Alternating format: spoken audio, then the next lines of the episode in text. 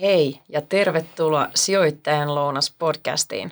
Tässä jaksossa kurkkaamme ensi vuoteen vastuullisen sijoittamisen näkökulmasta. Ensinnäkin, että millaisia vastuullisuustrendejä on näkyvissä ja mitä piensijoittajan tulisi niistä ajatella. Itse olen Tiina Routama ja kehitän OOP:lla säästämisen ja sijoittamisen palvelumalleja ja vieraanani ovat tänään Annika Esonomanninen ja Jenni Hämäläinen. Annika on OOP:n vastuullisen sijoittamisen johtava asiantuntija ja vastaa OOP:n vastuullisen sijoittamisen toimintojen kehittämisestä. Ja Jenni puolestaan työskentelee OOP:lla salkunhoitajana. Tervetuloa mukaan. Moikka. Moi. Tervetuloa Sijoittajan Lounas podcastiin. Hei, miten te Annika ja Jenni kiinnostuitte itse vastuullisesta sijoittamisesta? No, se lähti mun kohdalla liikkeelle siitä, että mä tein töitä yleisesti ihan tämän perinteisen rahoitusalan puolella ja konsultoivassa roolissa sitten autoin erilaisia sijoittajia huomioimaan markkinadataa ja tekemään erityyppisiä analyysejä ja salkkuanalyysejä. Sitten siinä työssä pääsi näkemään paljon erityyppistä dataa ja tutkimusta ja sieltä alkoi koko ajan nousee näitä ESG-asioita enemmän ja enemmän esillä ja mulla on aina ollut sellainen kiinnostus siihen, että mä haluan jotenkin työlläni pyrkiä luomaan positiivista muutosta ja sitten kun rahoitusalalla olin, niin kun tästä enemmän opin, niin tajusin, että toihan on just se, mihin mun pitää päästä ihan kokoaikaisesti ja sen jälkeen sitten siirryin ihan täysin pelkästään ESG-puolelle. Eli voidaan sanoa, että veri veti jotenkin tänne päin sitten. Joo, just näin. Hyvä. Mitäs Jenni? No joo, eli mulla on oikeastaan ihan uran alkuajoista asti ollut nämä vastuullisuusasiat läsnä. Eli kun aloitin yrityslaina-analyytikkona reilu 10 vuotta sitten, niin jotenkin nämä kaikki ESG-tekijät oli hyvin semmoinen luonnollinen osa, miten yrityksiä tuli analysoida, koska ne kertoo riskeistä ja täydentää hyvin sellaista perinteistä tilinpäätös- ja markkinainformaatiota. Ja sitten jos ajatellaan ihan yrityksen menestystä, niin kyllähän hyvä hallintotapa on ihan siinä ytimessä, että yritys voi menestyä pitkällä tähtäimellä tai sellainen sosiaalinen vastuu, että miten kohtelee työntekijöitä ja sidosryhmiä. Eli tärkeitä asioita. Ja sitten toki niin kuin akuuttina tai isona asiana, jos miettii ilmastonmuutosta, niin se, että se on sijoittajalle niin kuin tosi iso mahdollisuus vaikuttaa siihen, eli vaikuttaa yhtiöihin ja valtioihin, joilla sitten on taas iso rooli tässä, niin sitä kautta nämä on tosi kiinnostavia ja motivoivia asioita. Joo, kuulostaa sillä tavalla tutulta, että täytyy myöntää, että itse olen myös kiinnostunut ehkä eniten nyt tässä säästämisen ja sijoittamisen tässä rintamassa tästä vastuullisuudesta ja pitkään on seurannut alan kehitystä, että tämä on mun mielestä erittäin kiinnostava tällainen uusi erittäin merkittävä, voisiko sanoa megatrendi ja tietysti sääntely vähän jouduttaa sitä. Ja oikeastaan tämän päivän aihe onkin se, että paljon tästä nyt keskustellaan ja aihe on erittäin paljon tapetilla. Niin miltä tämä vastuullisen sijoittamisen ensi vuosi näyttää? Eli tapahtuuko ensi vuonna jotakin erityistä? No varmaan lähtee liikkeelle just tuosta, mitä säkin mainitsit, että tämä on nyt valtava megatrendi ja tuntuu, että jokainen puhuu tällä hetkellä tästä. Ja se muutos on mun mielestä jossain määrin tapahtunut aika nopeasti, siis vastuullista sijoittamista ESG:tä on huomioitu kymmeniä vuosia, mutta sanotaan ihan tämän viimeisen parin vuoden aikana se on yhtäkkiä noussut silleen, että joka ikinen puhuu siitä ja haluaa oppia huomioimaan sitä jollain tavalla. Ja se on toisaalta ehkä tuonut myös sitä, että tietynlaisia väärinymmärryksiäkin on noussut ja toisaalta siihen tervettä kritiikkiäkin. Ja mä uskon, että varsinkin viime vuonna tämä jotenkin vähän melkein räjähti ja tuli just sitä kritiikkiäkin vahvemmin. Mä uskon, että sitten tämä seuraava vuosi on just se, että nyt me päästään oikeasti syvällisesti keskustelemaan siitä laajemmin, että nyt jokainen tietää siitä ja nyt sitten voidaan lähteä menemään vähän syvemmälle. Ja mä uskon, että tämä keskustelu tulee jatkumaan. Ja sitten samalla tietenkin, niin kuin mainitsit, niin toi regulaatio, haluttiin me sitä tai ei, niin se tulee olemaan todella vahvasti tapetilla ensi vuoden aikana myös. Ja se tulee vaikuttaa paljon siihen, mitä mekin tehdään sitten. No joo, ja salkunhoitajan näkökulmasta niin yksi iso teema toivon mukaan on just nyt, kun tämä asiat on tapetilla ja ne kiinnostaa kaikkia, niin nyt sitten seuraava askel olisi se, että yhä enemmän saataisiin dataa, että voisi salkunhoitajana tehdä parempaa analyysiä ja etsiä niitä oikeasti kestäviä sijoituskohteita. Ja tässäkin on tosiaan kehityshankkeita käynnissä, että toivottavasti se etenee, jotta se olisi myös yrityksille helpompaa raportoida ja sitten myös sijoittajille helpompaa vertailla eri yhtiöitä näistä näkökulmista. Joo, ja sitten yksi, mitä tuossa nyt en tainnut heti alkuun mainita, vaikka se varmaan jatkossakin se suurin asia, mikä myös ensi vuonna tulee olla tosi vahvasti tapella, on tämä ilmasto. Niin sanotaan tässä vuoden 2021 aikana laajasti varainhoitajat ja sijoittajat, sanotaan, että viimeisimmätkin teki niitä julkisia tavoitteita siitä, että mihin mennessä me ollaan hiilineutraaleja. Ja niinhän OOP:llakin tehtiin tämä julkinen tavoite hiilineutraaliudesta. Niin nyt tavallaan, kun ne tavoitteet on asetettu, niin nyt sitten ensi vuonna pitää lähteä töihin ja alkaa tuomaan niitä välietappeja, tekee sitä syvällisempää analyysiä. Kuten Jenni tuossa mainitsi, mekin saadaan enemmän dataa ja analyysiä taas käyttöön. Ja tavallaan mä luulen, että se alkaa konkretisoitumaan. Eli tavallaan 2021 on ollut se, tai 2021 on ollut ne vuodet, kun on tehty niitä niin kuin ylätason tavoitteita, ja nyt sitten ensi vuonna päästään oikeasti niin kuin laittaa kädet saveen ja niin kuin katsoa, että mitä sieltä tulee sitten ulos. Ja nimenomaan mä itse kun toimin niin kuin joukkovelkakirjalaina salkunhoitajana, niin mä uskon, että ensi vuonna just tullaan näkemään paljon tätä vihreän transition rahoittamista. Eli nämä ilmastotavoitteet vaatii isoja investointeja, niin se on niin kuin yhtiöt hakee sitten yhä enemmän rahoitusta ja toivottavasti tehdään niin kuin muutoksia niihin tavoitteisiin pääsemiseksi näin niin kuin hyvin niin kuin etupainotteisesti, vaikka ne päämäärät onkin sitten vähän kauempana. Niin tässä on paljon varmasti mielenkiintoista tulossa. Ja sitten sama niin kuin vielä tästä JVK-markkinasta, niin tämmöiset vastuulliset bondit on iso teema, joka niin kuin kasvaa edelleen. Tämä vuosi oli hurja kasvu ja varmasti ensi vuosi edelleen. Ja sekin linkkautuu osittain myös tähän niin kuin vihreän transition rahoittamiseen. Eli jos vähän summaisi, niin kysyntää on tullut enemmän. Ja tullut niin kuin laajaa sitä kysyntää ja se on tapetilla ja kaikki haluaa olla varmaan mukana, mutta sitten tosiaan tämä regulaatio, sen osalta tapahtuu paljon ja tämä EUn tiedonantoasetus, siitä puhutaan todella paljon. On ollut erilaisia ihan ohjelmia ja poliittista keskustelua, missä tätä on käsitelty ja aika kirjavaakin keskustelua. Voitteko te vähän vielä avata, että mitä tämä sitten tarkoittaa piensijoittajan näkökulmasta? Joo. No siis sitä sääntelyähän on tullut ja tulee paljon ja kyseessähän on sellainen laajempi EU-kestävän rahoituksen sääntelypaketti ja EU-kestävän rahoituksen strategia, jonka kautta tulee sitten tällaisia erillisiä yksittäisiä, on nimenomaan tätä EU-taksonomiaa, sitten on tiedonantoasetusta ja sitten vielä MIFIDinkin tulee muutoksia.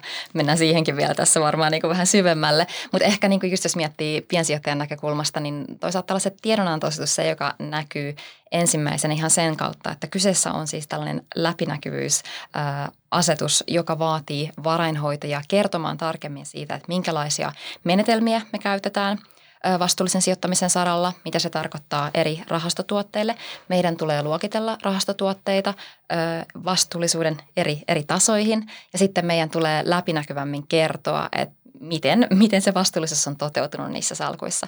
Se ei ole ihan erityisen hirveän suoraviivasta ja mä veikkaan, että tässä alkuun saattaa käydä myös niin, että vaikka tavallaan kaikki varainhoitajat joutuvat yhtä lailla asioita kertomaan ja raportoimaan, niin se on vielä hiukan epäselvää se sääntely, joten voi olla, että siinä silti on niin kuin eroavaisuuksia siinä sisällössä, miten sitä tuodaan, mutta sitten pikkuhiljaa tavallaan tämä pakottaa meitäkin kehittymään siinä, että kaikki yrittää mahdollisimman saman tyylisesti tuoda sitä tietoa niistä rahastoista, jolloin sitten tavallaan piensijoittaja, joka vertailee niitä rahastoja, niin pystyy suoraan näkemään, että okei, että mitä tässä rahastossa tehdään. Joo, tuo on hyvä kulma. Palataan tähän vielä syvemmin kohta. Mites Jenni?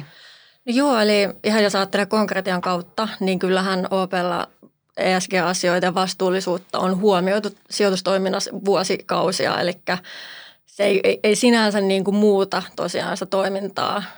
Mutta just se, että kerrotaan asioista yhä avoimemmin ja yritetään niin kuin tuoda hyvin selkeästi ilmi se, että miten se vastuullisuus näkyy eri rahastoissa ja eri tekemisessä. Ja mehän tosiaan sitten kysytään pankkina myöskin sijoittajilta tätä, että minkälainen olet vastuullisuuden suhteen. Tämä tulee myöskin sieltä sääntelystä, eli pankit haluaa kysyä, mutta meidän myös täytyy kysyä sitä asiakkailta. Kyllä, eli tavallaan tämä MIFID-sääntely, joka aikaisemmin on nostanut tämän, että meidän pitää tarkasti selvittää asiakkaan riskitaso, niin nyt siihen tulee päälle sitten vielä seuraava selvittämisen taso, eli tämä vastuullisuuspreferenssit. Ja ensi vuoden elokuusta alkaen kaikkien varainhoitajien tulee selvittää heidän asiakkaidensa vastuullisuuspreferenssit, ja sitten näiden preferenssien pohjalta tulee suositella asiakkaalle tuotteita, joka vastaa näitä vastuullisuuspreferenssejä. Se toki tulee varmasti elämään vähän siinä, että miten se kehittyy, koska mitä vastuullisuuspreferenssi tarkoittaa, niin sitähän voi määritellä monella tavalla. Ja niin kuin tässä varmaan alkuvuonna sitten kaikki tekee tosi paljon työtä ymmärtääkseen, mikä on se fiksuin tapa sitten niitä vastuullisuuspreferenssejä selvittää. No varmasti se ainakin aiheuttaa sitä, että näistä keskustellaan enemmän ja kaikkien asiakkaiden kanssa ja vähitään siitä, että mitä se kysymys tarkoittaa, kun tätä kysytään. Ja tosiaan tämä suosio on kasvanut valtavasti vastuullisen sijoittamisen osalta nyt viime aikoina. Tämän vuoden aikana me ollaan nähty aika suurta menestystä tässä. Kuinka moni suomalaisista piensijoittajista tällä hetkellä jo sijoittaa vastuullisiin ja kuinka moni on kiinnostunut? Miten luulette, että luvut kasvavat? No varmasti niin kuin koko ajan kasvavassa määrin, ja mehän ollaan nähty esimerkiksi nyt, kun me ollaan jo alustavasti kysytty asiakkaalta niiden niin kuin vastuullisuusmieltymyksiä, niin 3/3 haluaa nimenomaisesti sijoittaa vastuullisella tavalla, mikä niin kuin on mun mielestä jo todella suuri luku. Ja sittenhän me ollaan nähty, että esimerkiksi yksi meidän näistä vastuullisista teemarahastoista, OOP-ilmasto, on yksi meidän niin kuin suosituimpia rahastoja, että se saa jatkuvasti ihan valtavan määrän uusia osuudenomistajia, ja se on niin kuin ihan selkeässä kasvussa, että kyllä se niin kuin näkee ihan selkeästi, että minkä tyyppiset rahastot asiakkaita kiinnostaa. Joo, ja just näin, että komppaan tätä. Ja mä itse osallistun OP Kestävä maailma -yhdistelmärahaston hoitamiseen, niin juuri näin, että kyllä siinä näkyy myös se tasainen kiinnostus ja sen kasvu, mikä on tosi ilahduttavaa kyllä. Me puhuttiin jo vähän siitä, että tässä on viime vuonna ja tänä vuonnakin tullut myös sitä kritiikkiä ja epäilyä viherpesusta. Ja mainitsit tuossa, Annika, tämän, että kaikki on tulkinnutkin vähän eri lailla, eikä tämä yksiselitteistä tule olemaankaan. Ja yksi haasteesta liittyy nimenomaan siihen määrittelyyn, eli eri toimijat ja analyysitalot on voinut pikkusen eri lailla analysoida ja käyttää eri parametreja. On voinut tulla eroja näissä raportoinneissa. Lisäksi sitten kaikilla yhtiöillä ei ollut resursseja välttämättä raportoida ihan samalla tavalla, että voi olla vastuullinen pieni yritys, joka ei tavallaan näy sitten näissä analyyseissä, ja sitten suuremmalla yrityksellä on varaa ehkä tuottaa enemmän analyysiä sitten analysoitavaksi. Miten te näette, että tuleeko tähän muutoksia ja vaikuttaako tämä ensi vuoden kehitykseen?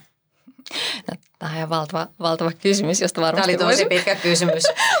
Voisi varmasti puhua tunteja, mutta jos nyt silleen niin kuin yritän pitää vastauksen mahdollisimman tiiviinä, niin siis se, mitä mielestäni on nähnyt just tavallaan, ja multakin paljon kysytään sitä, että tavallaan toivotaan, että se voitaisiin se vastuullisuus tavallaan tehdä sellaiseksi selkeäksi mustavalkoiseksi kysymykseksi, mutta näinhän se ei ole. Et kyseessä on tosi monimutkainen asia, ja sitä ei voi tiivistää ja yksinkertaistaa niin kuin liian simppeliksi. Mutta toki se on ihan ymmärrettävää, että kaikki haluaisi tosi yksinkertaisen vastauksen. Että saattaa tulla kysymys, onko tämä vastuullinen vai ei.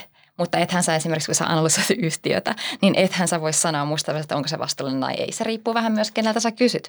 Että on tavallaan se, että mikä kenellekin tarkoittaa vastuullisuutta. Mutta se, mitä niin kuin sijoittaja tietenkin haluaa katsoa, on ymmärtää esimerkiksi ne ESG-asioista nousevat riskit, kestävyysasioista nousevat riskit tai mahdollisuudet, ja siinä on laaja skaala. Ja sitten tulee siihen, kun sä mainitsit myös noita, että miten niin kuin nämä ESG-ratingit ja miten niin kuin analysoidaan, niin musta tuntuu, että siinä on kanssa käynyt, kun tavallaan innostuttu tästä aiheesta niin paljon, niin on jotenkin ajateltu, että esimerkiksi se ESG-reittaus on selkeä kuvaus yhtiöön niin kuin sille, että se on vastuullinen, jos sillä on hyvä luku, mutta tulee ymmärtää, että ensinnäkin näitä metodologioita on laajasti erilaisia, ja mitä ne ESG-ratingit alun perin ja edelleenkin tavallaan mihin ne pyrkii, niin ne pyrkii tunnistamaan yhtiön kohdistuvat ESG-riskit ja mahdollisuudet sijoittajan näkökulmasta. Eli onko kyseessä kohde, johon mahdollisesti kohdistuu sellaisia riskejä, jotka realisoituessaan pystyy vaikuttaa siihen, että se yhtiö ei ehkä pysty tekemään niin hyvää tuottoa pitkällä tähtäimellä.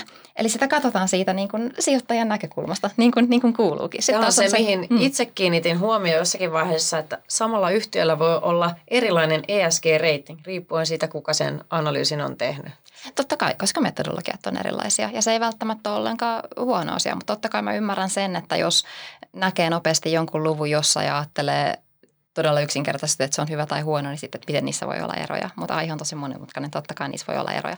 Ja tästä vielä, jos niin voisi jatkaa siihen, että yksi, mikä mä koen ja menee tähän aiheeseen, että seuraavan vuoden trendit on just se, että halutaankin katsoa myös asioita vähän eri tavalla. Halutaan ymmärtää sitä, että minkälaisia kestävyystavoitteita niillä yhtiöillä on, minkälaisia tavallaan minkälaisia kestävyystavoitteita sijoittajat pystyy asettamaan, minkälaista impaktia ne yhtiöt pystyy tuottamaan ja mikä on se sijoittajan kyky tavallaan niin kuin mahdollistaa sitä impaktia. Ja ne on vähän eri asioita, ne on kaikki niin kuin liittyy toisiinsa, mutta ne on vähän eri asioita. Mä uskon, että se tulee kasvamaan, että käytetään erityyppisiä mittareita. Ei ole enää pelkästään se ESG-riskirating, vaan myös niin kuin aletaan ymmärtää sitä, että mikä on niiden yhtiöiden mahdollinen positiivinen vaikutus ja toisaalta se haitallinen vaikutus. Ja sitten mikä on meidän kyky niin kuin parantaa esimerkiksi sitä. Joo, erittäin hyviä pointteja. Ja tuohon vielä, jos vähän palaan taaksepäin, just tuohon rating-problematiikkaan, eli että samalla yhtiöllä voi olla eri rating eri palveluntarjoajilta, niin toihan on se iso haaste tässä, koska nämä on niin kuin vaikeasti määriteltäviä asioita. Ja sitten yksi keinoista taklata on, esimerkiksi meillä OOP:lla on itse kehitetty niin kuin ESG-analyysityökalu. Eli sillä me voidaan niin kuin täydentää sit ulkopuolelta saatavaa informaatiota, koska se juuri näin, kun ei ole yhtä oikeaa totuutta, niin sä et pystyttäisi saamaan mahdollisimman laaja niin kuin ja oleellinen kuva niistä vastuullisuus- tai kestävyystekijöistä. Ja sitten ehkä tulee vielä tekee mieli jatkaa tästä viherpesuaiheesta, kun mä tajusin, että mäkin lähdin vähän puhumaan laajemmin, enkä välttämättä vastannut suoraan siihen kysymykseen, niin ehkä siinä on myös se tavalla, että koska kyseessä on monimutkainen asia, niin sitä saatetaan vähän ymmärtää väärin ja tavallaan joissain näissä viherpesu niin kuin sitä valitettavasti ja varmasti tapahtuu, mutta sitten joissain se on kyse ehkä vain tietynlaisesta sellaista niin kuin väärin ymmärryksestäkin. Eli esimerkiksi se, että jos joku rahasto on jossain määrin vaikka ESG-teemarahasto tai no vastuullisuus on hankala, että sanotaan, että vastuullinen rahasto, niin sitten joku piensijoittaja saattaa katsoa sinne rahaston, että miten on mahdollista, että siellä on tällainen yhtiö. Koska jos sä yksinkertaisesti sitä ajattelet, se tarkoittaa vaan sitä, että ainoastaan todella tällaiset hyvät yhtiöt voi päästä johonkin NS-vastuulliseen rahastoon, niin kysehän on just niin paljon laajemmasta asiasta, että se on tavallaan, miten ne suhtautuu muihin yhtiöihin ja tavallaan se, että mitä se yhtiö on nyt, niin meidän pitää pyrkiä ymmärtämään, mihin se yhtiö on menossa. Kyllä. Ja löytää ne yhtiöt, jotka oikeasti sitten mahdollisesti pystyy niin kuin ratkomaan niitä ongelmia tulevaisuudessa. Ja se, että me jätettäisiin sijoittamatta johonkin sen takia, että niillä saattaa olla pieniä ongelmia nytten, niin se ei välttämättä auta mihinkään pidemmällä tähtäimellä. Meidän pitää myös tavallaan sijoittajana pystyä sitten vaikuttamaan niihin yhtiöihin. Juuri tämän tyyppistä viherpesukeskustelua esimerkiksi somessa on näkynyt, että on avattu joku rahasto, joka on vastuullinen ja sitten on riviriviltä menty siellä ja mietitty. Ja juuri tämä on niin kuin tätä kehitystä ja sitä, että haetaan sitä ymmärrystä, että mistä on kysymys. Just näin. Ja tuo on niin kuin nimenomaan se iso asia sijoittajille on nimenomaan se eteenpäin katsominen ja sitten siinä tulee niin kuin se, että meillä monesti on se mahdollisuus käydä dialogia yritysten kanssa ja sen takia me yritetään niin kuin vaikuttaa, että se, että mikä se tilanne on nyt, niin joo, että miten sitä tulisi parantaa tai mitkä on ongelmia, niin se, että me pyritään vaikuttamaan siihen, että nämä asiat kehittyisi haluttuun suuntaan, että siinä mielessä se on niin kuin näin. Ja sitten tavallaan just se, että rahastoja on erilaisia, tuotteita on erilaisia. Että se voi olla, että jos se lähtökohta on se, että sä haluat vaan välttää jotain kiistanalaisia toimintoja, niin sellaisiin löytyy ratkaisuja. Sä voit sijoittaa sellaiseen rahastoon, joka on tehnyt tietyt poissulut ja that's it. Mutta sitten taas toisaalta, jos sä haluat suunnata sun varoja sellaisiin kohteisiin, jotka tuottaa ratkaisuja, niin sit se on erityyppinen. Se on tällainen temaattinen rahasto, jossa sitten nimenomaan valitaan niitä yhtiöitä sen pohjalta, että onko ne sellaisia, jotka tuottaa niitä ratkaisuja. Ja ne on taas tosi erityyppisiä. Että tavallaan miettii myös se, että mitkä ne tavoitteet, mihin pyritään ja mitä halutaan. Ja se ehkä ongelma on lähtenyt siitä, koska siihen ei ole selkeää termistöä, niin on saattanut olla useimmilla eri varainhoitajilla vähän samantyylisesti vaikkapa nimettyjä rahastoja tai kutsutaan kaikkia laajasti vastuullisiksi, mutta sitten kun siellä saattaa olla niitä eri menetelmiä, niin se saattaa olla vähän epäselvästi ymmärtää, että mitä se vastuullisuus käytännössä tarkoittaa sillä. Ja tässä ja yksi käytännön esimerkki just tällaiseen niin kuin on se, että sijoitetaan yhtiöön, jolla on vaikka tosi isot päästöt tällä hetkellä ja se näyttää huonolta. Mutta sitten jos yhtiöllä on tosi hyvä ja selkeä uskottava strategia niiden pienentämiseen ja jopa niin kuin ratkaisujen etsimiseen, niin sehän niin kuin, sellaiset on tosi mielenkiintoisia ja haluttuja sijoituskohteita. Ja tässäkin ehkä koko tämän viherpesuteeman osalta niin yksi iso asia on se data ja sen saatavuus tai heikko saatavuus niin kuin näiden asioiden ympärillä. Eli toivotaan, että se jatkossa niin kuin osaltaan taklaisi tätä ongelmaa. Eli nyt kun piensijoittaja lähtee lähestymään aihetta ja miettii, että haluan vastuullisen vaikka rahastosijoituksen, niin se ei ole niin yksinkertaista, että tavallaan siihen on tosi monta kulmaa, mistä lähestyä. Mutta tavallaan oikeastaan tämä on sen piensijoittajan puolella tämä kiristyvä vastuullisuusvaade, mitä on. Niin tämä ehkä helpottaa sitä, että voi ehkä paremmin luottaa vielä siihen, että ne vastuulliset on todellakin vastuullisia. Ja sitten mietitään sitä, että nyt kun nämä vaateet kiristyy ja enemmän halutaan tietoa ja ehkä enemmän vaihtoehtoja, niin tuleeko meille ensi vuonna sitten enemmän vastuullisia sijoituskohteita valittavaksi? No, mun tekee mieli vastata tähän nyt kahdella tasolla, koska mä haluaisin vielä ehkä tuohon pointtiin tuosta sääntelystä, että se mitä se sääntely siis tällä hetkellä, sehän tulee useammassa osassa. Siitä on tullut ensimmäinen osa voimaan tuossa, eli tiedonantoasetuksesta maaliskuussa tänä vuonna, jolloin varainhoitajan pitää luokitella heidän rahastoja tiettyihin luokkiin, mutta se sääntelyhän ei ole antanut selkeitä niin kuin rajoja tai selkeitä viitekäystä sille, että miten se luokittelu tapahtuu, vaan jokainen varainhoitaja tekee sen määrittelyn itse. Eli siinä edelleenkin saattaa tietenkin olla, että sijoittajan täytyy edelleen mennä itse katsomaan, miten se varainhoitajan sen määrittelynsä tehnyt. Ja nyt tässä seuraava tasossa, jonka piti tulla voimaan ensi vuoden kesällä ja nyt se itse asiassa juuri myöhästyi puolella vuodella, niin siinä sitten taas tämä sääntely tuo tällaiset selkeät, käytännössä siis PDF-formaatin siitä, että miten meidän tulee kertoa rahastoista. Ja siinä ne kysymykset on samat jokaiselle varainhoitajalle. Mutta se, että miten sä sitten tulkitset ihan tarkalleen sitä sääntelyä ja niiden kysymyksiä, niin siinä edelleen saattaa olla eroja. Joten siinä voi olla, että tässä menee vielä niin kuin jonkin aikaa ennen kuin ne selkeytyy ihan suoraan. Että siellä saattaa olla tavallaan, sanotaanko, että vaatii edelleen hiukan työtä, mutta ainakin nyt on tulossa sellaiset niin kuin samanlaiset vastaavat dokumentit, joita jokainen joutuu täyttämään, jolloin se ehkä tiedon löytäminen voi olla helpompaa. Ja sitten siihen sun kysymykset tuli ne vastuullisia tuotteita. Mä aina laitan monta kysymystä samaa, mulla on pitkiä lauseita. Mutta joo, niin kuten Jennikin jo tuossa alussa mainitsin, niin ainahan me ollaan huomioitu niin kuin ESG-asioita ja meillä on olemassa ESG-menetelmiä, poissulkua, vaikuttamista, ESG-analyysiä ihan niin kuin kaikissa meidän sijoituksissa ja kaikissa meidän rahastoissa.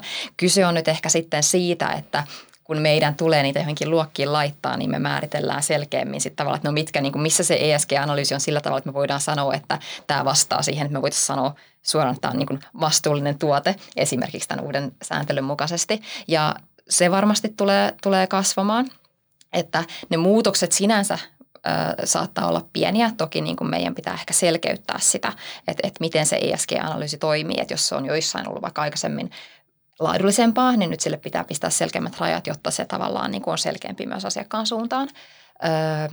Ja tämän osalta tulee enemmän niin kuin näitä vastuullisia tuotteita. Mutta ehkä niin kuin pitäisi muistaa se, että välttämättä se niin kuin tavoite, itse asiassa tavoite ei ole se, että tehdään vaan lisää ja lisää tuotteita ja näin, vaan että jatketaan tavallaan sitä hyvää työtä, ymmärtää niitä ESG-asioita ja sitten tietenkin niin kuin kehitetään niihin erilaisiin vastuullisuustarpeisiin erilaisia ratkaisuja. Oliko tämä nyt tarpeeksi monimutkaisesti? Osaat se, Jenni, sanoa tämän selkeämmin? No joo, toi mun mielestä toi ihan hyvin kuvasti tätä niin kuin rahastotason asiaa. Ja sitten ehkä siitä niin kuin salkuhoitajana kommentoin sitä, että vastuullisia sijoituskohteita, niin toivon mukaan ainakin mä niin kuin olettaisin, että ensi vuonnakin niitä tulee lisää siis siinä mielessä. Toki just tämä, että mikä on vastuullinen sijoituskohde on niin kuin aivan niin kuin mahdoton asia määrittää, mutta siis se sijoituskohde, joka on niin kuin huomioi kestävyystekijöitä esimerkiksi, niin että näitä tulisi lisää. Niin on nähty just, että nämä vastuulliset joukkovelkakirjalainat on kasvattaneet suosiotaan, niin tämähän niin kuin kertoo sitä, että yritykset integroi niitä kestävyystavoitteitaan tähän niin kuin rahoituksen hankkimiseen. Eli mun mielestä se on niin kuin positiivinen kehitys ja näitä kohteita varmaan tulee lisää. Toki näissäkin on aina niin kuin se tehtävä, että ei voi luottaa mihinkään labeliin, vaan että sijoittajan on tehtävä se oma analyysi siitä asiasta. Ja sitten taas sitä kautta, jos ajatellaan, että just kun tämä tietämys niin kuin, ja kiinnostus vastuullisuuteen kasvaa koko ajan, sitten se luo luo niin kuin loppukäyttäjiltä kysyntää niin kuin vastuullisesti tuotetuille palveluille ja tavaroille, niin sitä kautta sitten se varmasti näkyy myös yritysten toiminnassa ja sitten taas sijoituskohteissa ja näin montaa kautta. Ja yksi asia, mikä tuossa tulee ehkä myös mieleen ja miettien sitten tavallaan niin seuraavaa vuotta ja siitä eteenpäinkin, että ehkä se minimitaso myös niin kuin siitä, että miten yleisesti sijoittajat ja varainhoitajat huomioivat vastuullisesti, niin tavallaan se minimitaso tulee nousemaan. Tavallaan se, että miten sä huomioit sen ihan sun kaikessa sijoitustoiminnassa, niin ehkä 5 vuotta sitten riitti joku tosi basic poissulkulista ja nyt sitten tavallaan se jo, että kuinka ESG-asioita huomioidaan kaikessa toiminnassa, niin sen taso tulee nousemaan, jolloin niin kuin just se kysymys, että onko tuote vastuullinen vai eikö se ole vastuullinen, tavallaan kyllä se kaikki tekeminen tulee koko ajan olemaan niin kuin paremmin ja paremmin ESG:tä huomioon, jolloin ehkä se raja, että jotain voidaan määritellä, onko se vastuullinen tuote, niin sekin tulee nousemaan. Hei, tällainen kysymys nousi mieleen, että kun indeksirahastot on aika suosittuja ja meillä on useita indeksirahastoja, jotka on sidottu vastuulliseen indeksiin, niin mitä tämä tarkoittaa, tämä vastuullinen indeksi? Joo. No toikin on hyvä kysymys ja mun pitää myös siihen heti alussa sanoa, että se riippuu siitä indeksistä, koska niitä vastuullisuusindeksejä eli ESG-indeksejäkin on todella erilaisia ja erilaisilla teemoilla. Joten jos kuvataan nyt, että mitä se meidän indeksirahastoissa tarkoittaa, niin meidän indeksirahastoissa käytetään sellaista ESG-indeksiä, joka tekee tällaiset peruspoissulut. Ensin poissulkee kiistanalaisia aseita, kansainvälisiä normeja, rikkoneita yhtiöitä. Sen jälkeen se huomioi ESG-pisteytystä niin, että se painottaa enemmän sellaisia yhtiöitä, joilla on parempi ESG-luokitus ja sitten painottaa vähän vähemmän niitä yhtiöitä, joilla on pienempi ESG-luokitus. Se käytännössä pyrkii siis pitämään tavallaan sen indeksin sisällön mahdollisimman lähellä sitä niin kuin tavallaan perinteistä indeksiä, mutta sitten kuitenkin niin kuin huomioi siinä selkeästi niin kuin tietyt vastuullisuusasiat. Mutta sitten pitää muistaa, että ei ole olemassa sellaista, että jos yleisesti katsotaan vastuullisia indeksirahastoja, niin ne saattaa käyttää erilaista ESG-indeksiä, jossa on täysin erilainen metodologia. Tämän kysyin, koska tämä voi kiinnostaa sellaisia omatoimisia indekseistä kiinnostuneita sijoittajia. Ehdottomasti. Ja sitten semmoinen kysymys, että jos ihan ummikkona aloittelijana haluan lähteä sijoittamaan vastuullisesti, niin nyt vielä semmoinen oikein simppeli vinkki, että mistä löydän itselleni sopivan rahaston. Tunnistaanko sen siitä nimestä vai mitä teen nyt, kun ensimmäistä kertaa haluan alkaa säästämään? No varmaan kannattaa lähteä liikkeelle ehkä siitä miettiä, että mitä se vastuullisuus sulle tarkoittaa. Onko sulle tosi tärkeää, että sä et missään nimessä laita rahoja sen tyyppisille toimialoille, jotka sä koet väärinä tai kiistanalaisina, jolloin tavallaan kannattaa sitten selvittää, että onko esimerkiksi niissä rahastotuotteissa minkälaisia poissulkuja tehty. Ja sitten katsoa, että mitä muita menetelmiä on käytössä, että onko esimerkiksi, jos sä haluat tällainen laajasti hajautetun eri toimialoille, eri maantieteellisille alueille hajautetun rahaston, niin silloin varmaan sen tyyppinen, jossa huomioidaan ESG-analyysiä sen toimialansa sisällä tavallaan suhteessa siihen toimialan verrokkeihin ja tehdään erityyppisiä ESG-painotuksia sen pohjalta. Tai sitten, jos sua kiinnostaa just joku teema, että jos sä haluat niin kun, tavallaan suunnata niitä sun sijoitusvaroja esimerkiksi vaikka ilmastonmuutosteemaan, niin silloin kannattaa niin kun lähteä tutkimaan ja tutustumaan esimerkiksi ilmastotemaattisiin rahastoihin.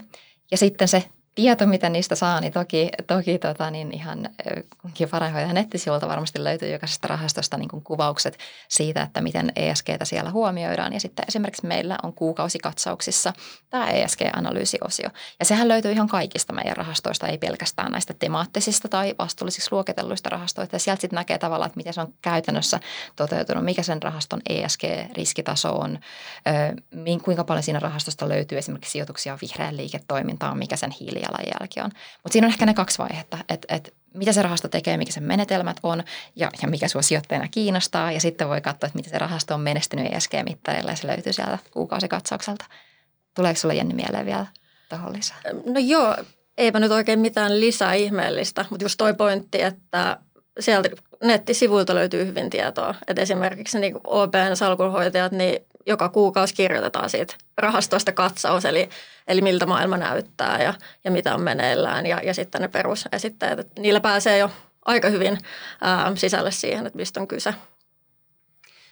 Ja näiden suosittujen ilmasto, puhdas vesi, vähän hiilinen maailma. Lisäksi esimerkiksi meillä on sijoituskumppanipalvelu, jossa on jo vastuullinen sitten salkuhoitoprosessi näissä rahastoissa. Et valikoimaa on, ja jos siitä lisätietoa tarvii, niin tosiaan op.fi ja sitten pankista ja omalta sijoitusneuvojalta, yhteyshenkilöltä, jos sellainen on, niin voi hyvin kysyä lisää tietoja. Tässä oli tosi paljon asiaa. Tuleeko teille vielä mieleen jotakin sellaista niin kuin sydämen päältä, mitä haluatte tästä aiheesta sanoa henkilökohtaisesti? Jenni aloittaa. No joo, tämä on ehkä henkilökohtaisesti niin just se, että nämä on motivoivia, todella kiinnostavia asioita, mutta myös hyvin niin kuin vaikeasti määriteltäviä ja haastavia, mutta on ilo työskennellä tällaisten asioiden parissa. Se on ehkä henkilökohtaisesti niin kuin mielen päällä tämän osalta. Joo, musta tuntuu, että aihe on sellainen, että voisin helposti puhua siitä tunteja, mutta jos nyt pitää vähän tiivistää, niin ehkä myös tiivistän että kyseessä on aika monimutkainen aihe. Meidän ei tietenkään kannata sen takia sitä pelästyä ja sanoa, että ei niin kuin halua miettiä vastuullisuutta ollenkaan, mutta tavallaan yrittää niin kuin muistaa sen, että sitä ei voi määritellä hirveän mustavalkoisesti, mutta että niin kuin koko ajan tehdään enemmän ja enemmän työtä sen eteen, että me saadaan selkeytettyä se, miltä se näyttää niin kuin sijoittaja-asiakkaan suuntaan ja tavallaan tekeminen koko ajan kehittyy eteenpäin ja entistä enemmän ja me niin kuin pyritään myös löytämään tapoja, että miten se meidän toiminta oikeasti mahdollisesti pystyisi vaikuttamaan näihin asioihin ihan oikeassa maailmassa. Mutta niin me ollaan mun mielestä niin kuin hyvää vauhtia. Nyt tämä on mun mielestä ollut loistava trendi siinä, että niin kuin tämä on kaikkien pöydällä ja kritiikki on aina tervetullutta, että sen pohjalta sitten mennään eteenpäin, mutta että niin kuin mennään eteenpäin, se on tärkeintä. Ja pienistä palasista se koostuu ja tulee se vaikutus. Just näin. Ja mä itse olen henkilökohtaisesti todella ilahtunut tästä, että kysyntä ja tarjonta kasvaa tässä vastuullisuuden piirissä ja että tämä keskustelua on. Aihe ei ole valmis eikä ymmärrys ole valmis. Mun mielestä se on todella tervettä ja hyvä asia, että keskustelua ja kiinnostusta on. Oikeastaan nyt mä kiittäisin teitä tästä yhteisestä ajasta ja kiitän kuuntelijoita siitä, että kuuntelitte tätä Sijoittajan Lounas-podcastin erikoisjaksoa vastuullisesta sijoittamisesta. Ja ensi vuoden puolella me käynnistämme sitten Sijoittajan Lounas-podcastin 3. kauden. Seuraa meidän kanavia somessa ja pysyt kartalla, että koska uusi kausi starttaa. Kiitos ja moi moi! Kiitti moi! Kiitti moi moi! Sijoittajan Lounas-podcast.